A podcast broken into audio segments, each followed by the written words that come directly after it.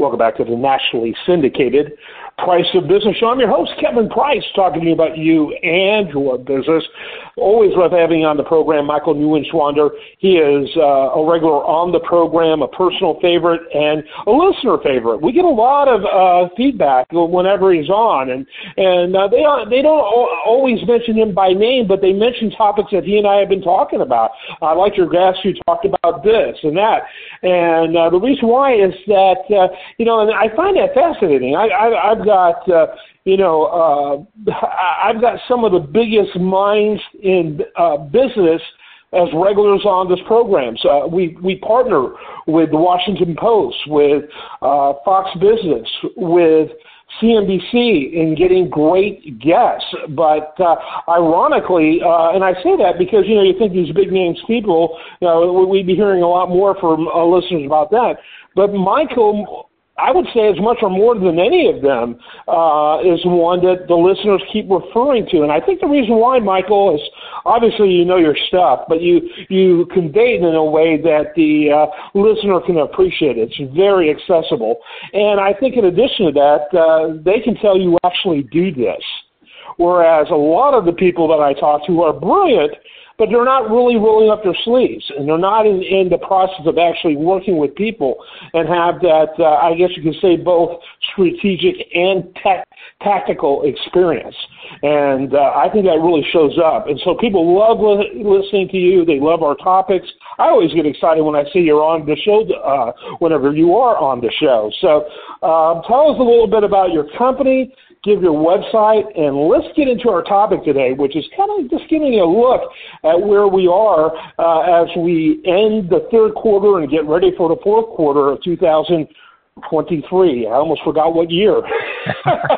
well, th- I don't well, want to forget you, the year. Anyway. yeah, well, yeah, well, th- well, well, thank you for the very kind feedback. I always appreciate being uh, being on the show and joining with you, and yeah, always a great conversation. So, uh, and as as you mentioned with uh, with the last name like Neuenschwander, like I said, you may not get too many that say it by name, but like, oh, that guy that you were talking about this topic with. So definitely appreciate exactly. that. Yeah. And, uh, um, and yeah, at at uh, at my firm at Outlook Wealth Advisors, whereas as you've mentioned before, that holistic you know financial advisory firm, you know, addressing uh, both income, investments, taxes, you know, the estate, and and ultimately the healthcare side. So trying to make sure everybody's got all the all the uh, plans or all the holes plugged, so to speak, so that uh, nothing uh, catches you too much off guard in your quest for a uh, a great retirement. Yeah, absolutely. It is OutlookWealth.com, correct? That's it. Thank you. All righty, let's get into our topic. You know, you and I were talking uh, before, and the reality is is that uh, it's some stuff tough, tough stuff. Uh, this is some difficult things to read, and I've been around long enough. Man, I sound so much like my dad as I get older, but but I've been around long enough to have seen a lot of changes and a lot of economic upheaval. You know, I, I think back in uh, you know uh, shock and awe uh, that the entire country faced in uh, 2001 with uh, 911. Uh, I think back of 2008 and 2009 uh, and how weird uh, the economy got uh, in those years. Um, and then here we are in 2023. I'm going to keep saying it because apparently I am having a hard time with that year.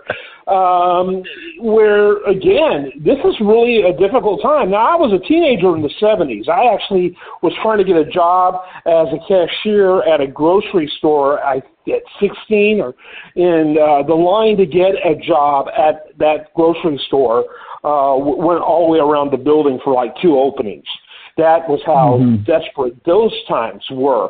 And so I've seen a lot of a lot of things, but you know, and in each of those, there was a sense of understanding what was going on. Oh, September 11th, that's just as weird. We haven't had anything like this before, but we know what's creating that shock and awe. Uh, housing yeah. bubble in uh, 19 uh, in 2008 and 9. We knew we knew what was fueling that. And then you've got uh, you know what was happening in the 1970s, and that was multiple factors. But uh, again, things you could point to. Um, and here we are in 2023 and people are really freaked out by the fact that we have, uh, you know, both high inflation and uh, high uh, high unemployment. I mean, that's like, wait a minute. I mean, low unemployment, rather. Wait a minute, yeah, that's not yeah. supposed to happen. And unfortunately, the cure to inflation is high unemployment. That's how you know you're actually getting better, at least the way we've approached it uh, from a monetary policy and a uh, really fiscal policy, but particularly a monetary policy. It's, I, think it, it makes it worse that we have no clue. Yeah, we're sort of in that in that strange, you know, land or strange space, sort of in between, where the uh, the Fed has been raising rates, trying to basically slow the economy, uh, trying to do a balancing act, which they typically never do, but you're trying to balance it between uh, slowing the economy, getting uh, getting some of the job growth, you know, to slow down, or frankly raising unemployment as a way of slowing in un- uh, slowing inflation. Uh, but as of yet, you know, unemployment has remained very low. You know, consumer spending has remained, you know, fairly strong, but uh, we're beginning to see some cracks in that. So we, we may be right in that period where we're we're really starting to see the impacts of what the Fed has been doing from both both raising rates, but also the other things they do behind the scenes in terms of whether it's buying up treasuries or in this case selling off treasuries. And so we're just now at that point where maybe things are beginning to sort of shift the economy, which is good from an inflationary point of view of maybe we're getting to the point they stop raising rates. Uh, but unfortunately, you know, good for the for what the Fed sees is actually bad for the economy as a whole. Yes, yes, and and you know, for the listener, it's like uh, um, the reality is is that a lot of economists will look at inflation like a cancer, you know, because the impact is profound and, and uh, can be devastating for a long period of time.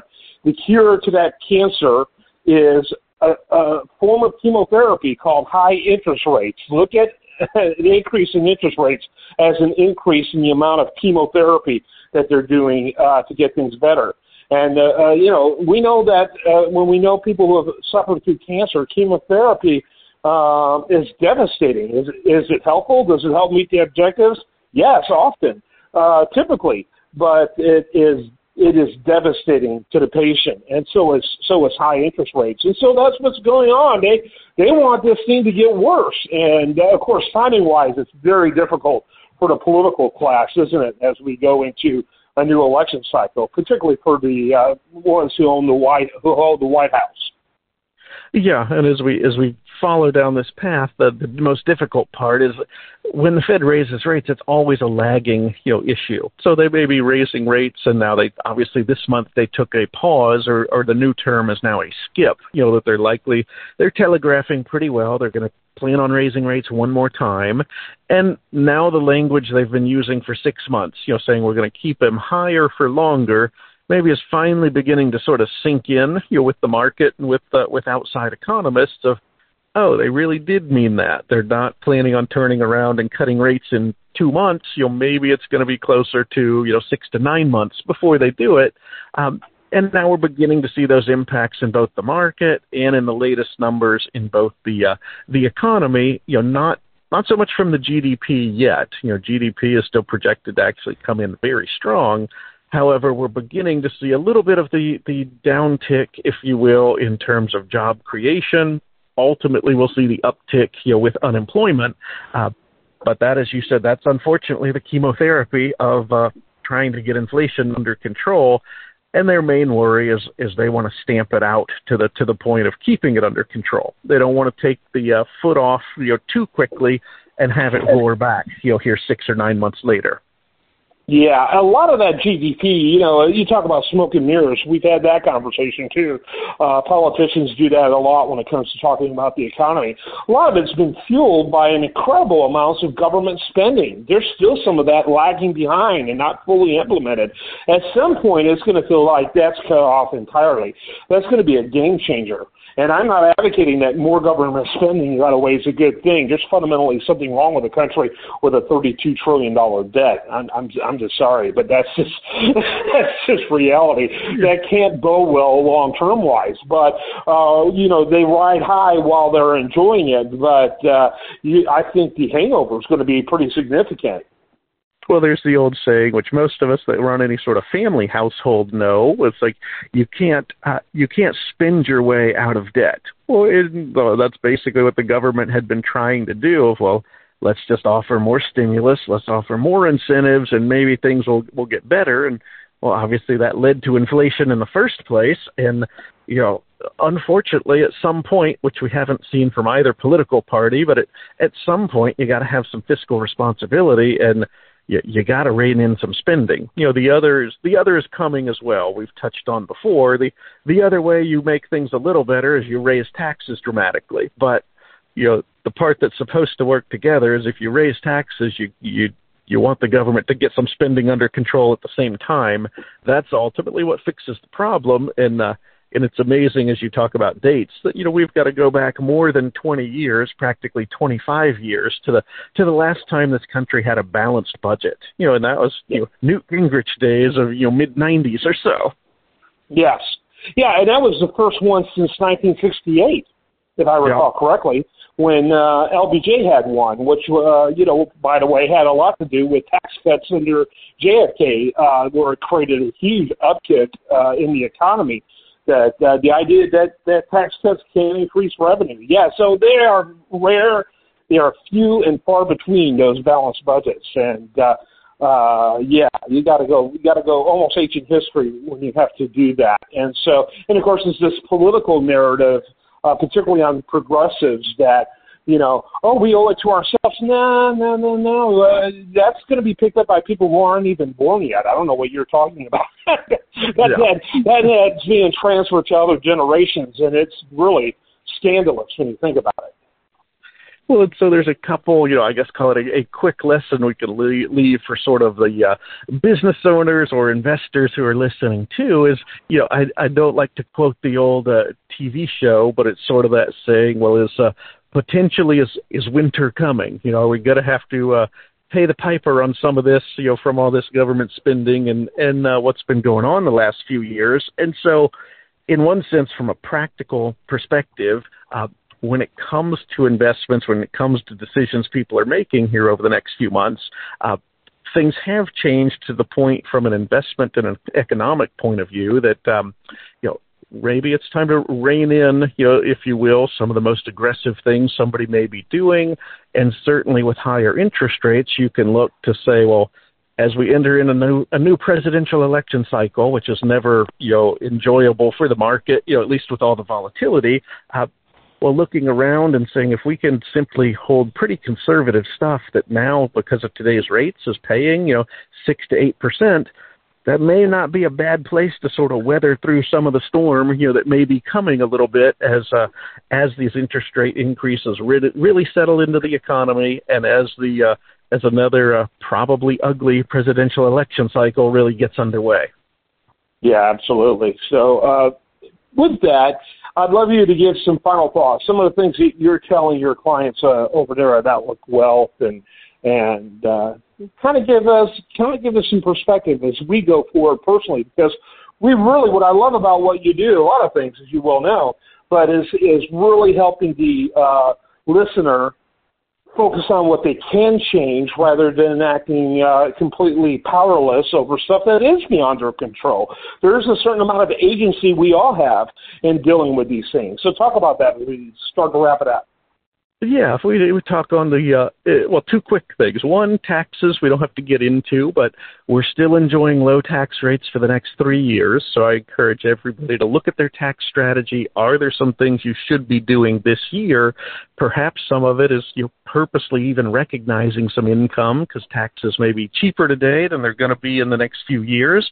The other is a little more practical from looking at uh, looking at things on the investment end. And it, we shared with clients sort of in our mid-year update that you know the first half of the year had been good, but definitely don't expect that you know for the second half. And uh, unfortunately, that seems to be sort of what we're getting. And so in uh, in very basic terms, you could look at three categories of investing. Of you, got cash, uh, and we kind of share if if you've got cash in the bank, significant cash sitting around, if you're not getting at least 4%, well, then, then your bank's taking advantage of you. To be quite frankly, it's like you should move that money and at least be getting four, if not closer to five in many cases for just cash. Then we got the income positions, like I touched on. Many of those can be very conservative, but at today's rates, you you can be getting between you know six and nine percent on many of those. And then for things that are in the market, you know, we encourage people to reevaluate that risk.